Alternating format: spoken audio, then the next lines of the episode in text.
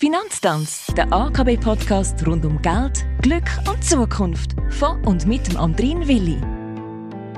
Das ist die 82. Folge vom AKB Podcast. Herzlich willkommen. An meiner Seite im AKB Studio begrüße ich auch ganz herzlich Raffaella Müller. Hallo miteinander. Sie ist Allfinanz-Fachspezialistin bei der Aargauischen Kantonalbank und somit bestens parat für das Thema von deren achten Staffel. Heute wird es ein bisschen technisch. Raffaella, ich habe in dieser Staffel gelernt, dass man einen Erbvertrag miteinander abschließt und der darum eigentlich nur noch zusammen kann abändern oder aufheben. Was wäre jetzt, wenn die überlebende Person im Zeitpunkt vom Ableben von der erst verstorbenen Person schon dement ist, A, oder sich allenfalls zu einem späteren Zeitpunkt wieder verheiraten, B, kann man das überhaupt regeln? Du hast mir vorher von einer Schutzklausel erzählt. Wäre jetzt das so ein Anwendungsfall? Ganz genau. Das heißt, wenn eine Partei verstorben oder eben nicht mehr urteilsfähig ist, dann kann der andere Vertragspartner eben eigentlich nicht mehr später etwas anderes verfügen. Aus dem Grund müssen Erbverträge mit bisschen mehr Weitsicht abgeschlossen werden. Und genau für solche Fälle gibt es eben gewisse Klauseln, die regeln, was dann passieren soll.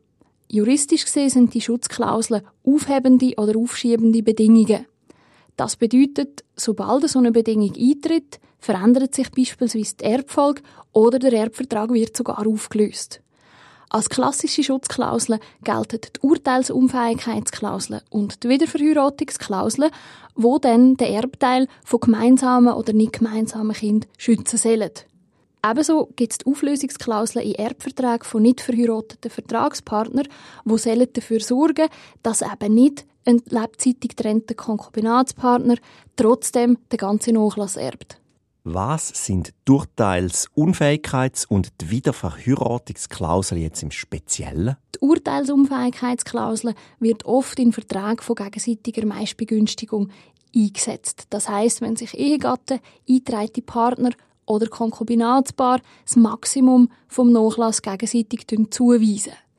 Sie besagt, dass die Meistbegünstigung vom überlebenden Vertragspartner eben nur dann soll gelten, wenn der im Zeitpunkt vom Ableben vom anderen Vertragspartner noch urteilsfähig ist. So schützt sie den Erbteil der Kinder oder allfälligen weiteren Erben. Wenn die überlebende Vertragspartei nämlich nicht mehr urteilsfähig ist, dann sollen eben Kind oder die anderen Erben sofort den vollen gesetzlichen Erbteil erhalten, wie wenn kein Vertrag abgeschlossen worden wäre.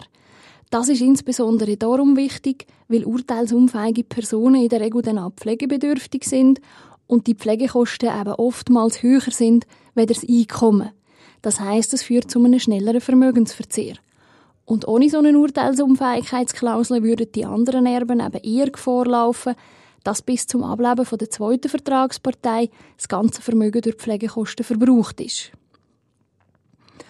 Auch bei den Wiederverheiratungsklauseln geht es um den Schutz vom Erbteil der anderen Erben.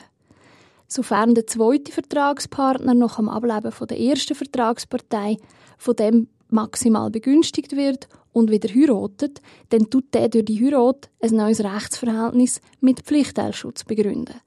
Das würde dann eben wiederum heißen, dass der neue Ehegatte gegenüber vom zweitversterbenden Vertragspartner erbberechtigt ist und somit unter Umständen eben auch einen Teil vom Nachlass vom erst verstorbenen Ehegatten in eine andere Blutlinie würde abfließen. Die Wiederverheiratungsklausel regelt, dass man eben entweder dann müsste mit dem neuen angeheirateten Ehegatten einen Vertrag abschließen oder eben, dass man dann einen Teil, quasi was die Erben vom Ableben vom Erstversterbenden zu gut hätten, ohne Vertrag, in denen muss ausrichten.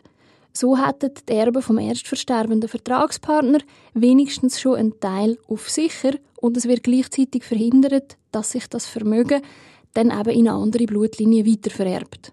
Was versteht man unter der Auflösungsklausel in Erbverträgen von nicht verheirateten Vertragspartnern? Anders als bei Ehegatten gibt es bei Konkubinatspaar eben keine gesetzliche Regelung, die sagt, dass bei der Auflösung der Ehe alle vorhergehenden letztwilligen Verfügungen mit gegenseitiger Begünstigung automatisch ungültig werden.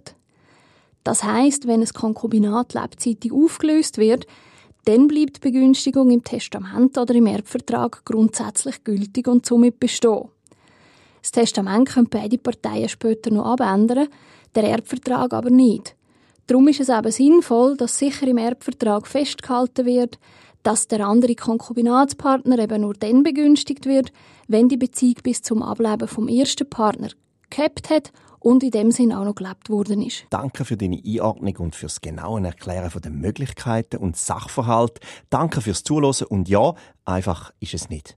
Aber es lohnt sich, die Sachen zu regeln und darum idealerweise einen Termin zu vereinbaren mit Raffaella Müller oder mit einer anderen Fachperson aus dem Bereich Allfinanz von der AKB. Infos www.akb.ch. Wir verabschieden uns für diese Woche und sagen auf Wiederhören.